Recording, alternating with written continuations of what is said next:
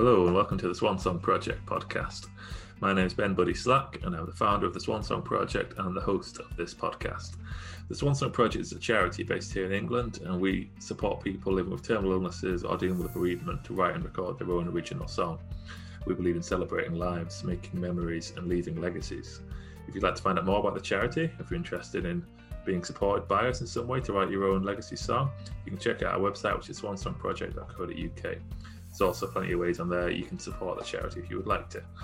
Uh, the podcast features songwriters. Each episode have a different songwriter on, and we talk about their process of how they write their songs and they share with us a songs meaningful to them in some way linked to bereavement.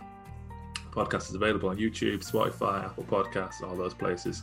Please uh, like, share, and subscribe if you enjoy the podcast. We're trying to boost our audience at the moment. Uh, you can get all the back catalogue on there as well. Uh, this episode features Joachim Cooder, and I hope you enjoy it.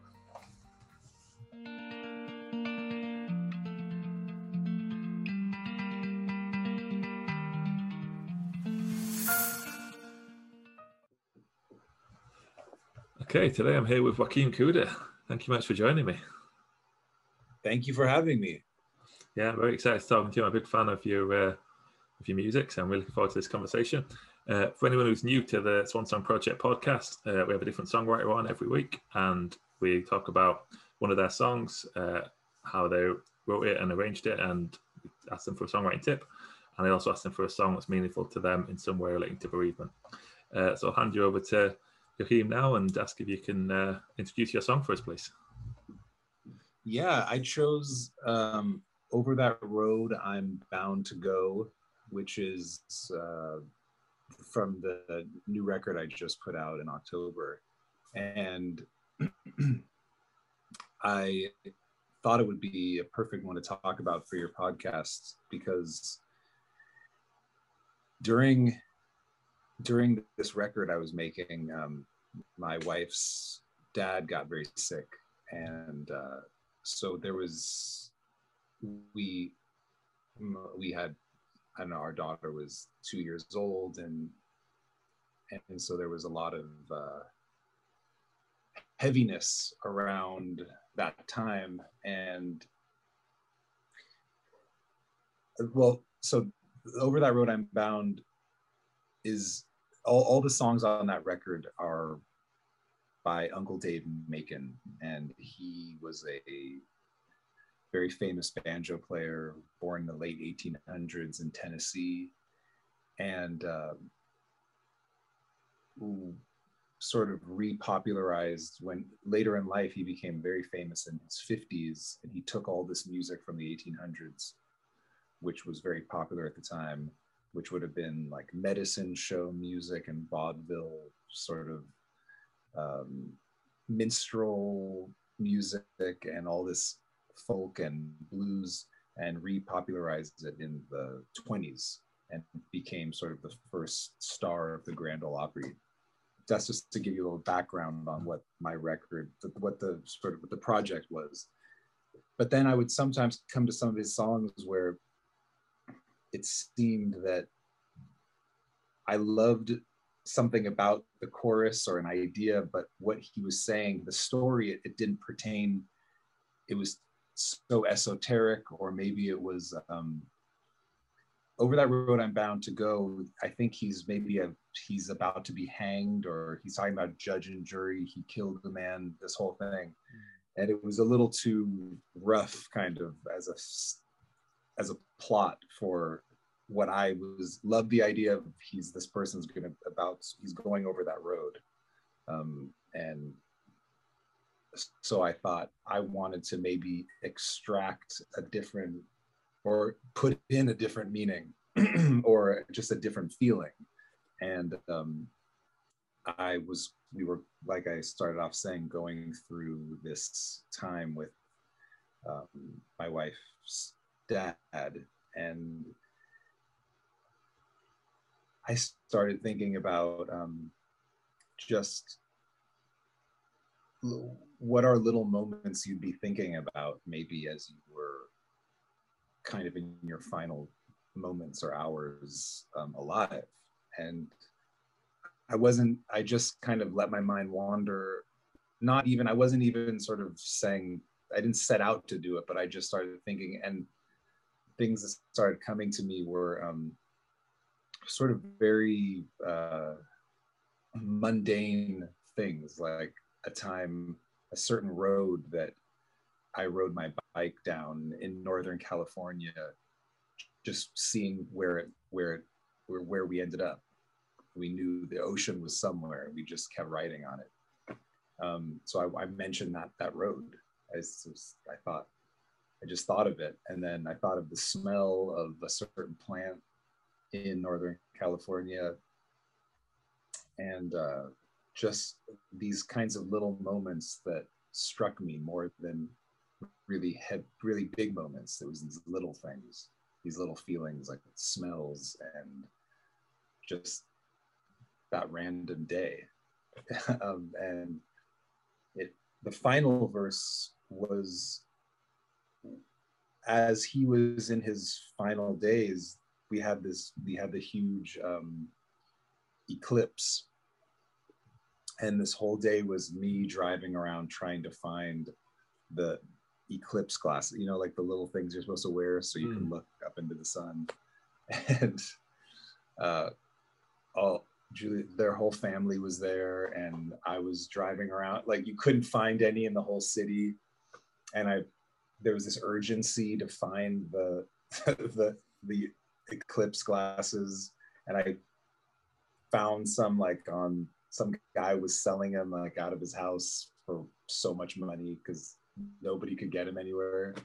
And um, but Juliet's dad was not well, and he was at that point he was too far gone, so the whole family was out, and he was very science uh, oriented and and, and astronomy oriented, and so this would have been such a huge. It was just so. Uh, just made it so much worse. Like what was that he couldn't come see it. So we were all out there as he was inside. And we were all looking up uh, up into the sky. So that, yeah, that was that. And so I wanted to say in the song that he was letting us know that not to worry, that he would see it. Mm when he goes over the, over that road. Yeah. Yeah, it's, it's yeah, it's a beautiful song, and um, well, first, it's so sorry to hear about your your wife's dad. Um, and so you say that was when you were when you were working on the album. So was that when you had you had like parts of the songs arranged, and you still writing different bits to them? Yeah, it was all very it. These things would sort of happen on the spot. Um, I I had general notions that I would do certain songs, but I didn't know until I started recording it whether I would what I would if I were going to change the lyrics, I would sometimes kind of do it on the spot or or see or see into it in a new way on a certain day and be like, ah, oh, that'll be my that's the key. Um, and you know it, it was and and a friend of mine Rayna Gellert who plays um, fiddle on the whole record she is also a big time Uncle Dave Macon you know she knows all his songs and she knew a lot more songs than I did and she would keep sending them to me even as we were even as when I thought we were done, she would still send new ones, and I would say, "Oh, okay, we got to do this one now." and and uh, and some and I, I think the last song is um, when the train comes along, and that one, God, that one is another one that we could talk about, but um, it it didn't occur to me how I was going to sing it until sort of that day when a story came. I, I changed the lyrics on that one too. I didn't do it all over the place. So uh, most of them I kept the way he had them, and I just made the music very different. But on a few of them when it felt right and it didn't feel forced, I tinkered with the lyrics and told a different story. Yeah, brilliant. Well, let's hear the um, the, the to see the video for the Over the Road I'm Bound to Go, and then we'll carry on talking about it afterwards.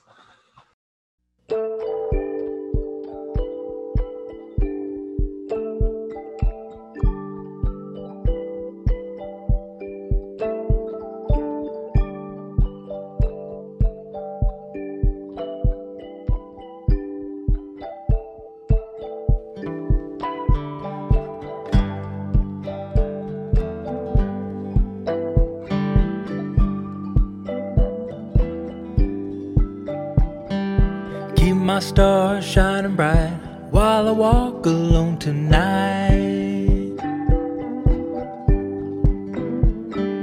Every station I pass by, thought I heard little Ella cry.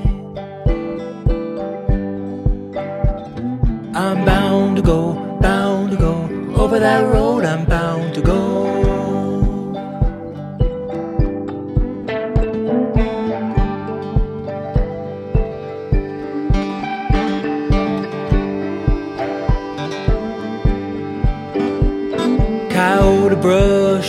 air might call you up when I get there.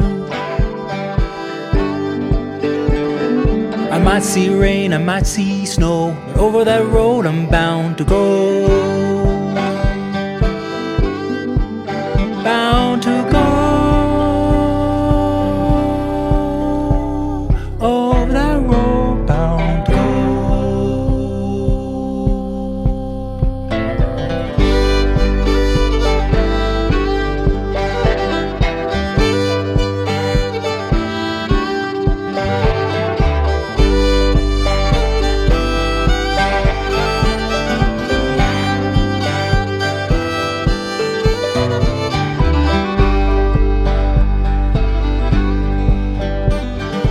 Just one stop before I go, right down Tennessee Valley Road. Every station I pass by, thought I heard little Ella cry. I'm bound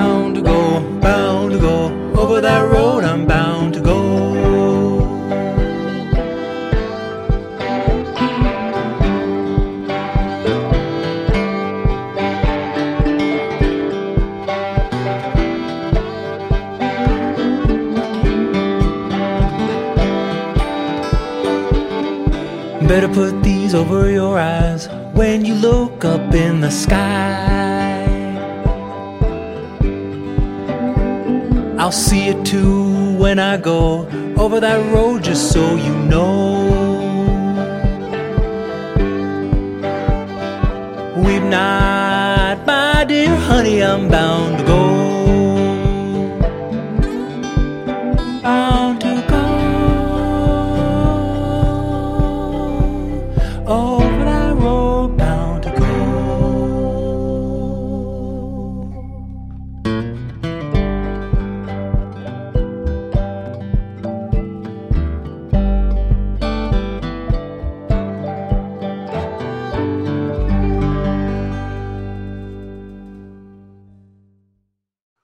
So that was uh, Over the Road I'm Bound to Go, originally written by um, Dave McCon. McCon?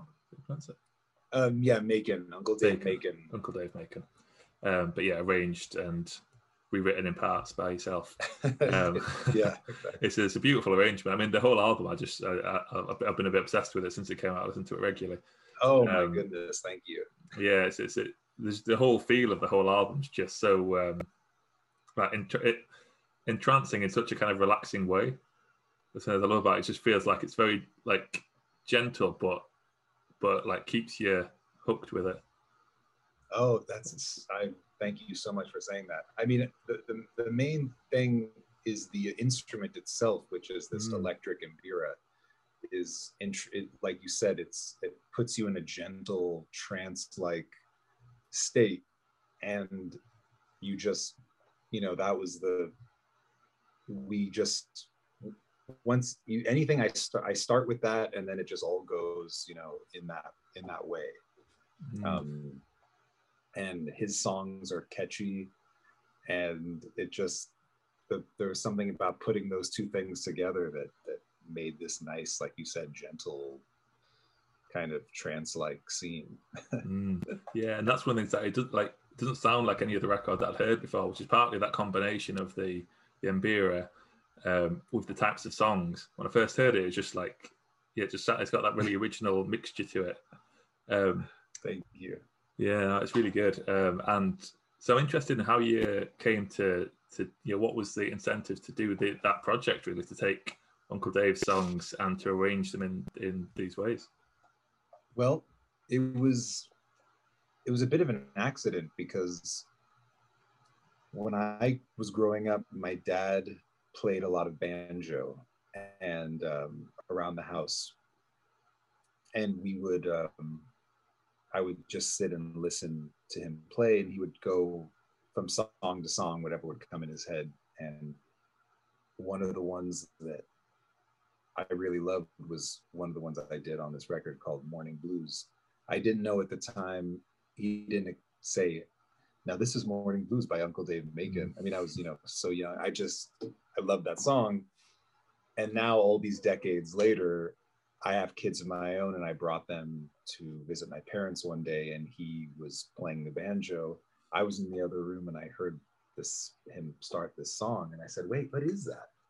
And he said, "Morning Blues, Uncle Dave Macon," and it all it just came flooding back to me, and I saw that my I was also watching my kids just sitting there listening in a very kind of probably how I had when I was their age so I grabbed the Mbira and just started doing kind of what I would do along with him and seeing how it fit in in a way perfectly with my own stuff I do on the Mbira. And I started playing it in my live show. And afterwards, like after the first time I played it, there was like a, a little line of people who wanted to they all just asked the same thing. What was morning what was that song morning blues? Did you write that? Who wrote that? And it was it was like the only thing they wanted to talk about. And i thought oh okay okay. Um, and so i i got this big box set of his music it's like 10 cds that this label out of germany called bear family they make these definitive kind of country music box sets and so I got his and started playing it around the house. And then my daughter became obsessed with it. And she she would it would every morning we she'd sit down for breakfast. I would have to put on disc five. It had to be disc five of the Uncle Dave box set. And it needed to be in a certain order. And she would he did kind of like he had this funny way of introducing the songs and he would laugh at himself and he would and she would kind of it was as if he was in the room and even though he was from like a hundred years ago and he was very present in her mind and he would she would kind of almost talk to him and so I, we listened to it so much that i ended up learning all these songs um, the ones that she I, I, basically learned all her favorite songs and um, thought at, a certain point god i've learned five or six of these, I should record them. And then once I got Rain involved, she sent me a bunch more that I hadn't I'd somehow missed on the box set or they weren't on there.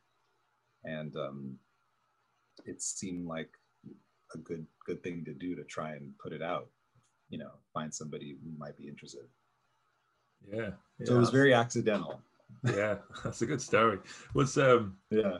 Just in case any of our listeners don't know, your, your dad's Ry Cooder, who's like music royalty, really, isn't he? he's, uh, he's a complete legend of, of music. He's, he's played on many of my favourite albums over the years. Um, but him playing that for you at such a young age and then playing it for your children, is the yeah.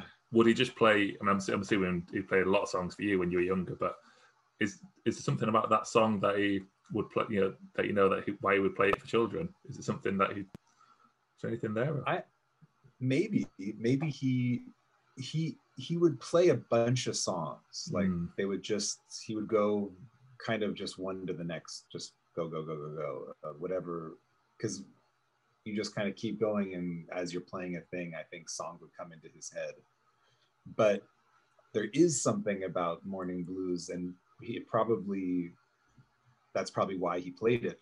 And because all of my daughter's friends who are all five six seven years old they are all love the, the record i put out. They're like my biggest fans.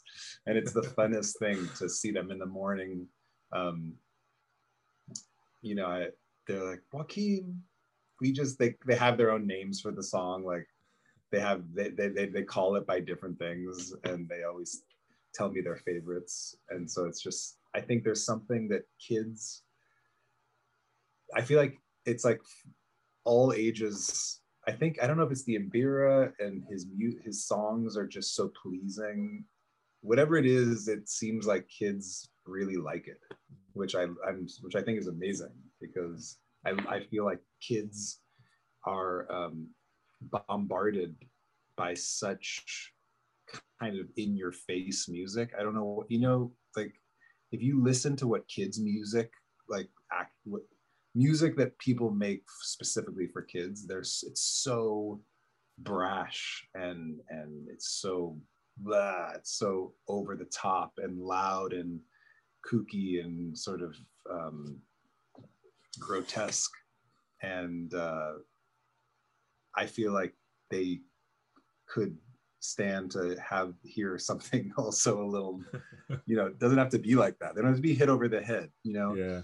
I'm always we would we would take our daughter to like this these you know those kind of gyms where there's balls they jump in and there's Mm. sort of like a lead like a teacher I don't know it's when they were really little and they would just blast music like pop pop like top 40 sort of and I'm like why are you guys who why do you think they need this? I don't understand why, you know what I mean? It's like Mm. this thing that I would I would always ask them, I'd be like, who where is it written that is it in your policy that you need to like blast their heads off?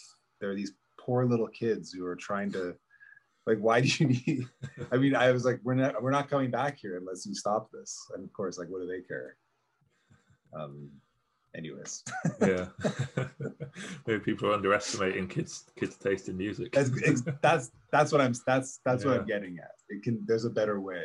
yeah, and like, so I guess I, guess a lot of the time kids aren't given the option of what you know what music do you actually want to listen to. Like, a lot of the time, kids are brought up on the parents' music, aren't they? But uh, or in say in put in those situations, it's like here's generic children music to listen to, Yeah, yeah. and it's a while before they can make their decisions. Normally, isn't it, of uh, what they actually want to hear? Hopefully their parents' music are is is a better option. And, and of course, now there's young parents, so I don't know what the kids are listening to. I always imagine like because I'm 42, I just I feel like my friends listen like their parents probably played them a lot of like Beatles and um, you know like there's a certain era, but now I don't know what parents today are. I guess I'm playing them Uncle Dave Macon. That's that's all I got. yeah, that's a, a good place to be. yeah. um, I'm interested in going back to what you're saying about changing the lyrics and things for different different songs. Um, and so you mentioned that kind of happened quite naturally with Over the Road, um, based on the Yeah. other stuff that was going on at the time. Was that how it was with all of them, or did you have certain ones where you were like, "I want to change the, I want to tell a different story here," or did it was did that just happen naturally throughout the album? Well, it there was another one called Come Along Buddy. That's one of my favorites on the album. Oh, good. Thank you. Thank you. I, I love that one too, because one of the main reasons that was the first one I recorded. Um, and that one, I love the, um, I kept the chorus, getting happy, don't you know, not come, come along, buddy, don't you want to go? But then each each verse, he would say these little things like, who's that girl since I've, since I've been gone, something, something with a little red dress on, or I don't know. It was something, just these little one or two stanza verses, and then he would sing the chorus, and they didn't even really tie together. So I thought I'm just gonna tell different things, little, little snapshots, and um, because that's all they seem to be in in his version. So, uh, oh, I lost you for a second. Okay, So I lost- Um, am I back? yeah, yeah, we're good. Okay. I see what I'm, I'm seeing my battery just got low. I'm going to tell my wife to bring up the, the charger. Okay. Um, uh, so I I'll do that in a second. Um, so for Come Along Buddy, I was at the time I was reading my daughter this children's book, and I just started almost as a joke. I started just singing this story of of the book. Like he left left my home a week ago. Now I'm standing at your window, and it's this basically story of this pig in the book, and but it doesn't it doesn't sound like that. It just it's, it's evocative of some of any kind of traveling or something. And and then it was just be so my daughter would find it funny that i was telling the story of of her book to to the audience. You know i'd come back from one of my shows and i was like i told paloma i told the story of the pig. Uh, but only you know you know because she she thought it was so funny that she was the only one who knew about that. And then um, and then one verse was I talk about steam train girl riding up and down, and that was just from a time when we were up in taking. There's this one real old steam train in a town called Felton, in just like in the mountains above Santa Cruz. It's like Central Coast, California, and they have this real steam train that you can ride around the redwoods.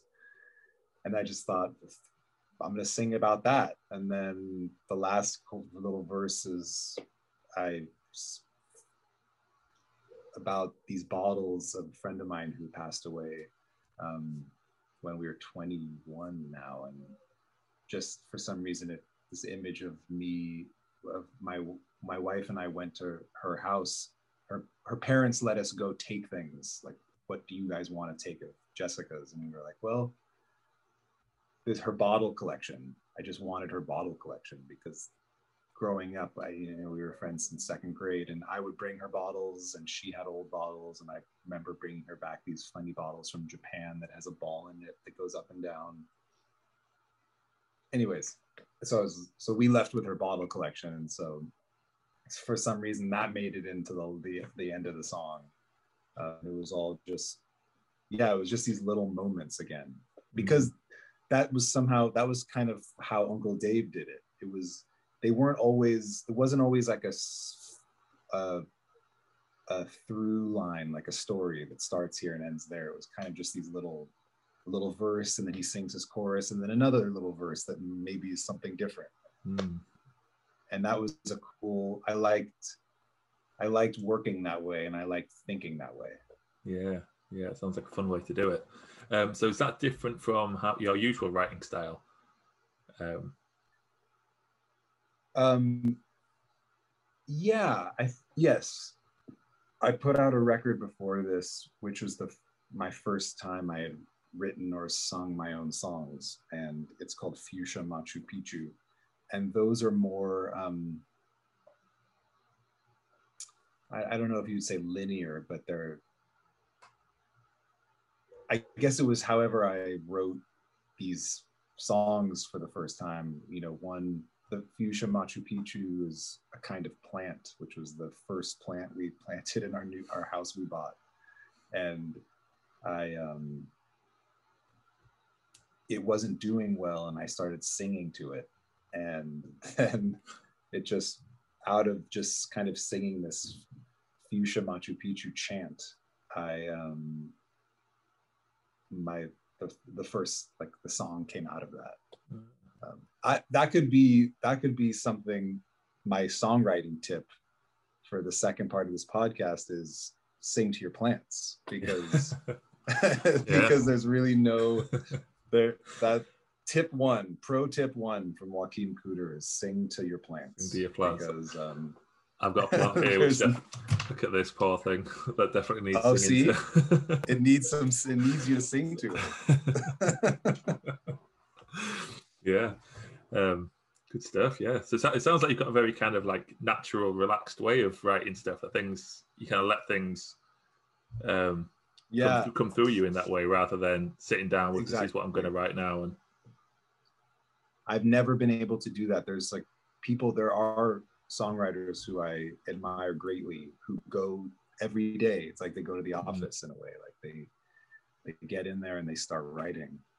Um, and but then uh, Nick Lowe, who I, I love very much um, as as a songwriter and as a player and as a person, he he always talks about something which I think is so incredible and true, which is um, he calls it the bloke, where it's like he if he's visited, it's almost like he he he how does he say it? It's like he's visited by the bloke. If the bloke comes to him with the song, it's like as if he didn't he didn't write it himself. Like it comes mm. down from somebody else, which he refers to as the bloke. And every everything else he does is him trying to copy that. Like uh. it's like a, it's it's not and he knows when it's he knows when it's the bloke and he knows when it's him trying to do like an imitation of it mm-hmm. and i i think that's a really true point because i all my favorite stuff that i've done i look back on it, i'm like i don't remember struggling or thinking how will i do it like it all kind of it's like a puzzle that just kind of moves around and then just goes like wink whereas when i'm struggling I just know right away. I'm like, ah, oh, this is not. I'm I'm trying to imitate myself, mm-hmm. and I always see that right away. I'm like, oh, that's that's just some. That's not. This is never going to be good. Even if I sit there and pound away, like it'll it's it's never going to come to fruition. But then there's people like John Hiatt, who I know, who I think is an incredible songwriter, and I, uh, and he he works Oops. You know what I'm going to do? Yeah. I'm to quickly get a charger. Yeah. Can I do right. that really quickly? Yeah. Okay. Okay. Cool. So yeah, you were just talking about um, John Hiatt's style of writing. Oh yeah, he goes. Um, I always was under the impression that he he went to a he went to write every day, mm.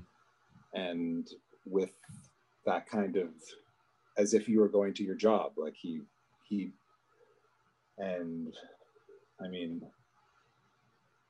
wrote many incredible, incredible songs. So I, I just everybody has their different way they approach it.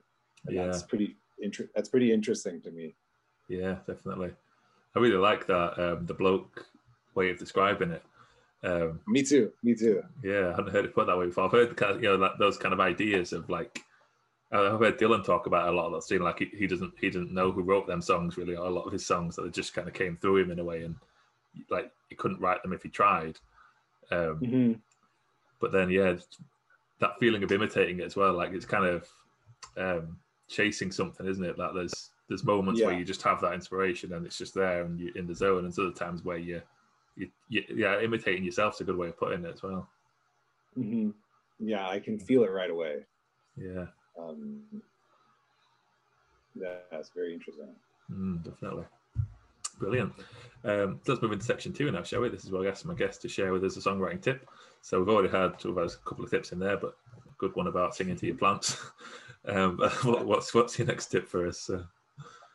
Um, well, I I thought about two things. One to bring it back to the to how I did the Uncle Dave record, which was I was almost working with kind of like an outline of of uh, form, like a form and um, like a lyrical rhythm that that I was that was my guide.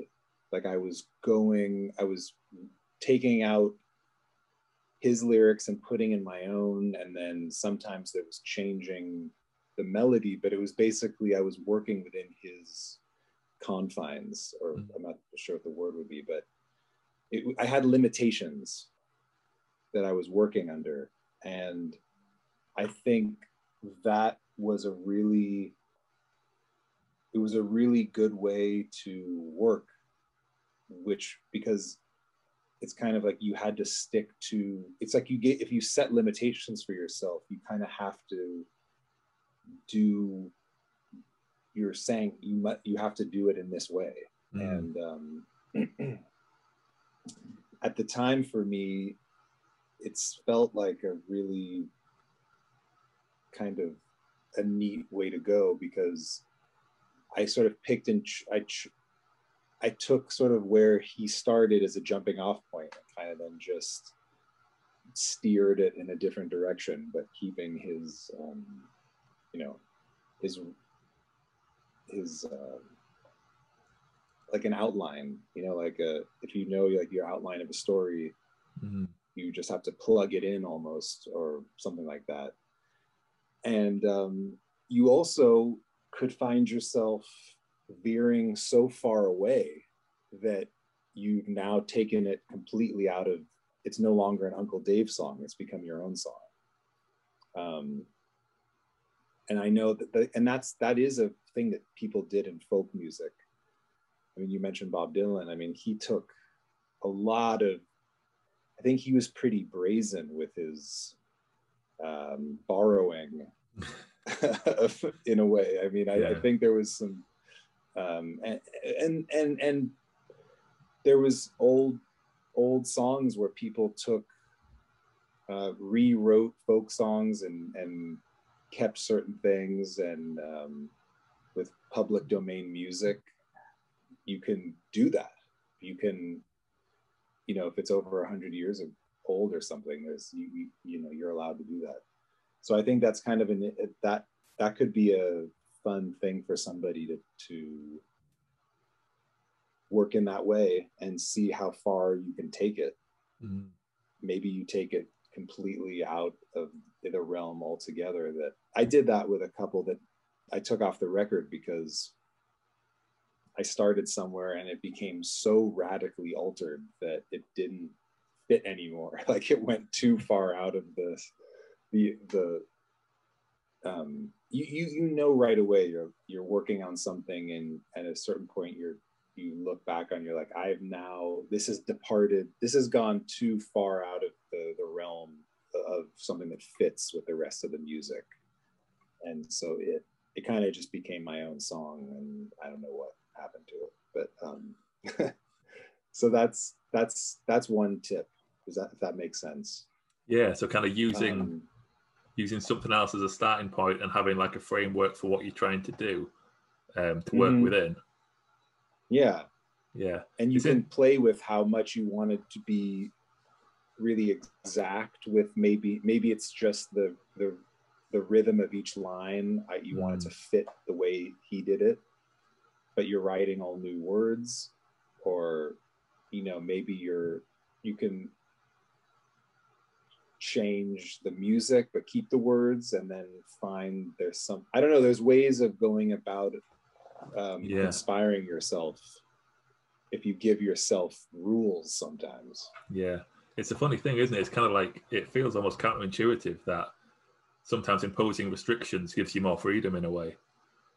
If that makes sense, you know, I- like a, yeah that's that's how i felt with this one I, yeah, it it because it, can mean it- all it can mean anything. You can say you know the whole the notion of come along buddy it's just those words just sound nice and or not nice but they just sound they have just like something it uh, it's evocative of something but it doesn't have to be evocative of of only what he was on about. Like you can be um you know you can make things mean your own thing or you can keep things real um, abstract which i like to do because then other people can um, maybe put in their own meaning if it's if you're not too on the nose all the time yeah, yeah, yeah. Sounds like a fun way of working, and I guess you could do it with different art forms as well, couldn't you? So like you say, you've done it with the Uncle Dave songs, but like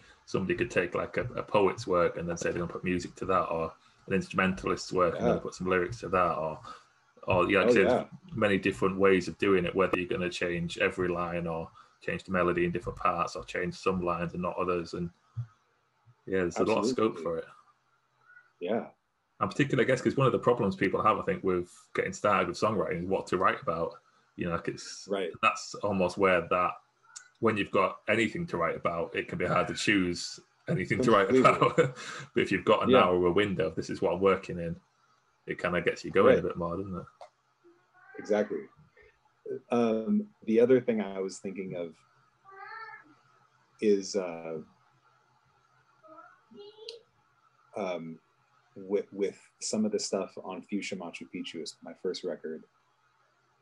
I took idea I took things that I heard my daughter say because she would say certain things that was so so perfect but so strange and just not from like a normal adult mind but it wasn't stuff that's like oh that's some gibberish that like a Yeah. baby said i mean like it was some real high level kind of genius stuff that i was like oh that is uh, going to be a song and it's going to be amazing. And i think um listening just always listening to everything all the time that people say but really listening to stuff that your kids say because they they're like in touch with some you know i feel like that those young minds have a way of getting to like the heart of the matter in these funny ways. And, um, that's why when i well not anymore because nobody goes to restaurants but when people were when we'd go to eat at a restaurant and i would see um like a, two parents and one kid and the kid is on like an ipad or a phone i'm like are you guys seriously going to squander you, you're just you need you you so can't stand to talk to your child for like one, one hour that you have to just put a thing in front of their face? I'm like it's your it's everybody it's everybody's loss. You guys are all losing. It's so sad because you're you're not you're missing opportunities. There's you know there's so many opportunities to hear things and and connect with people and your own children that i see not happening and it makes me insane Yeah. um, so that's my my second tip i would say is very much listen listen to i should probably keep a little notebook like a little tiny um, you know just a little thing to jot things down because um, once you open your ears and, and mind to that way of thinking you start to i feel like then you start to hear things even more and more and more Mm, um, but yeah my favorite thing is is listening to what my kids say yeah. to get sounds like- ideas that sounds like a great, a great resource. Yeah. yeah Um, yeah, brilliant. Thank you very much. Two for one, or three for one if you count the plant one. Um, plant one that's that's the main thing that's how Yeah. it got me started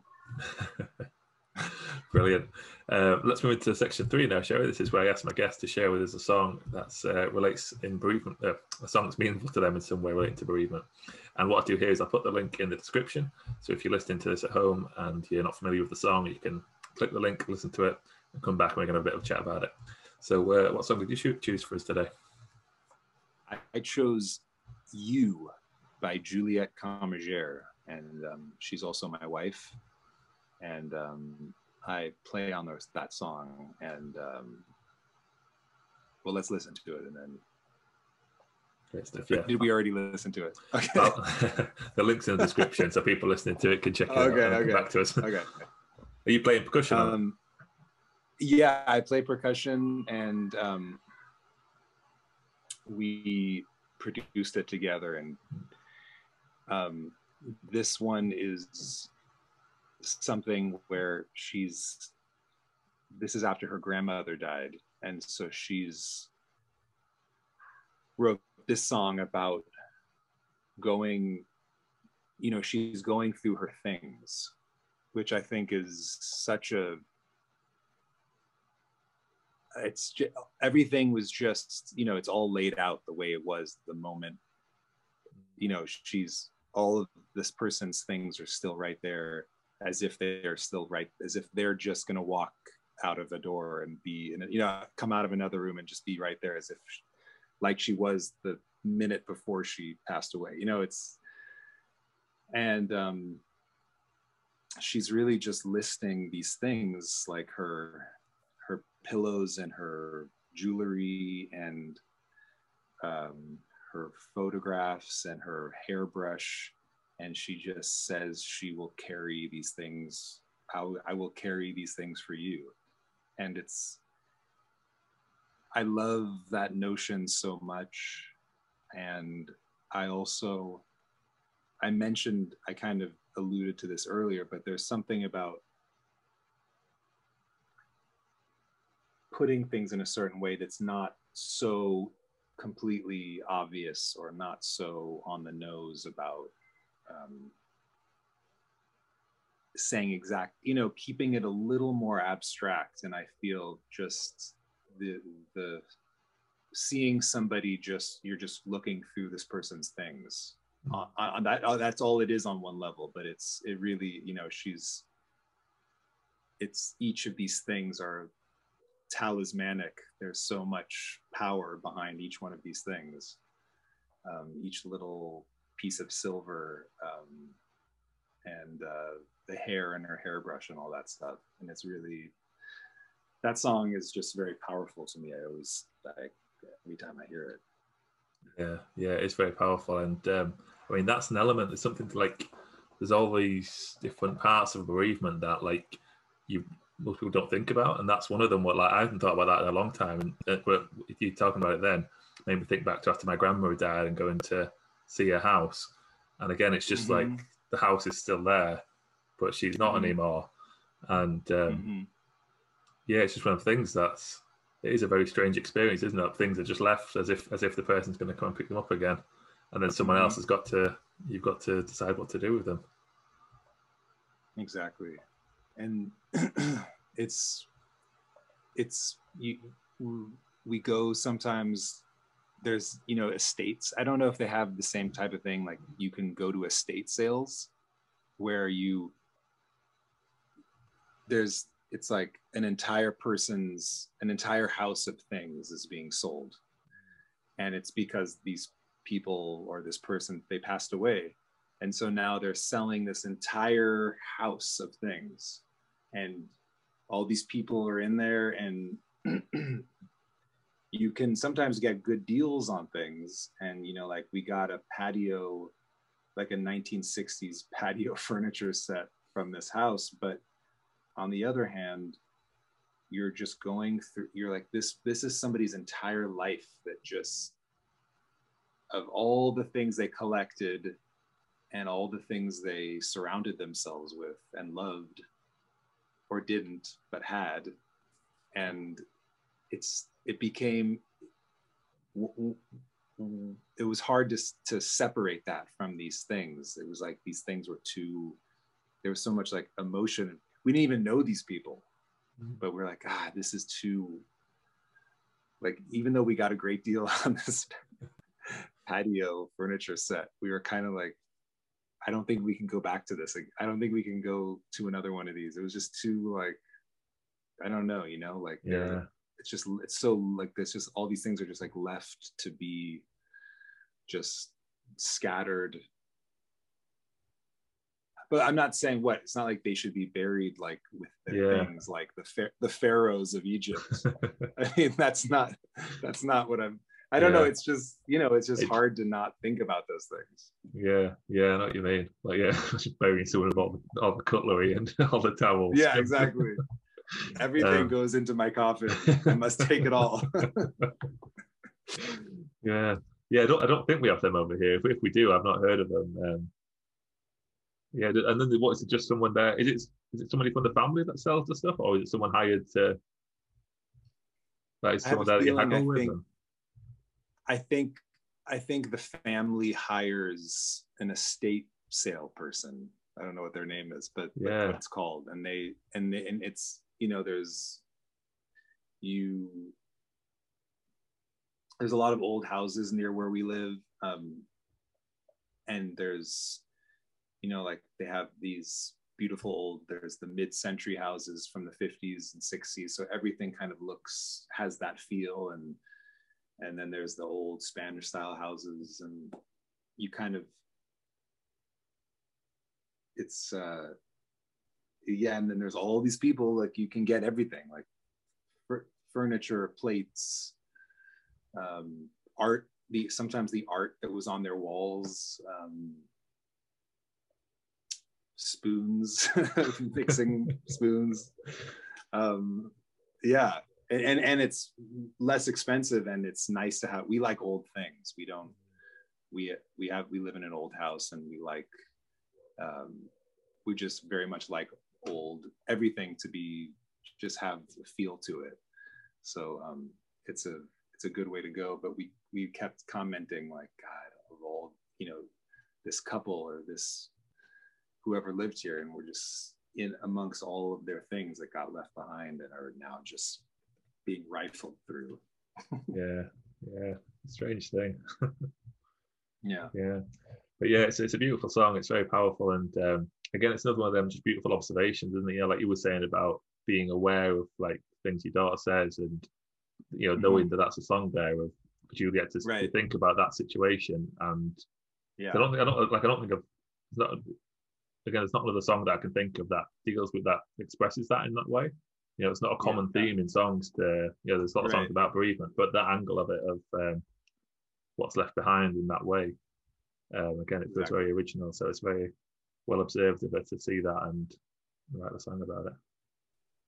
yeah well i'm i'm happy to share it with everybody it's a, yeah i love it it's a great record Yeah, yeah, it's a great song. Um, yes, thank you very much for your time, Joachim. It's been a pleasure talking to you. I've really enjoyed it. well thank you so much for having me i did too and um, I can I can highly recommend your record to anyone listening to go and listen to the whole thing. It's uh, I've yeah I've listened to it a lot over the last few months, and uh, oh that's so great it to hear more. Um, and we talked we talked briefly before the podcast, but um, about hopefully getting some touring over here, hopefully later in the year maybe.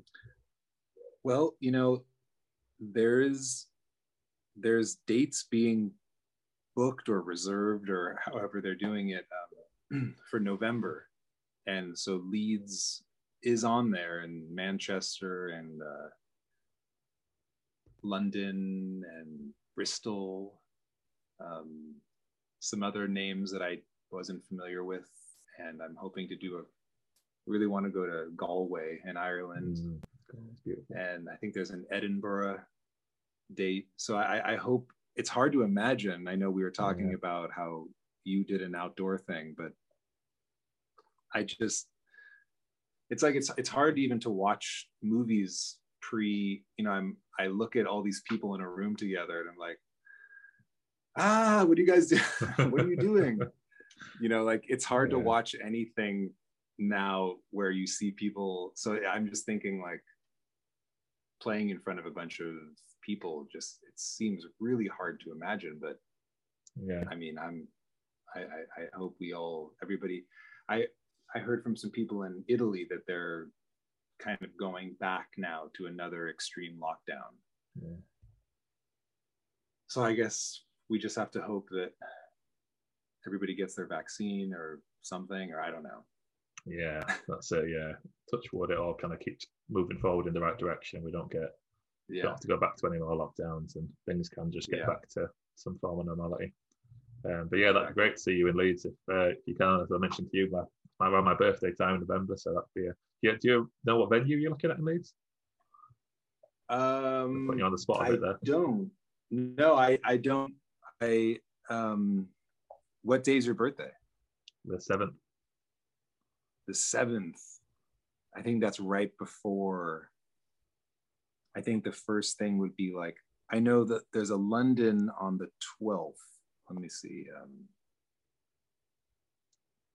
okay, Leeds. Do you know Howard Assembly Rooms? South Assembly Rooms. Yeah, Do you know that? yeah, yeah. It's a nice venue. Okay. Yeah, that's a great venue. Actually, that'd be, that'd be lovely to see you in there. It's a very atmospheric place. Okay. Brilliant. People Yeah. of Leeds, Howard Assembly Rooms.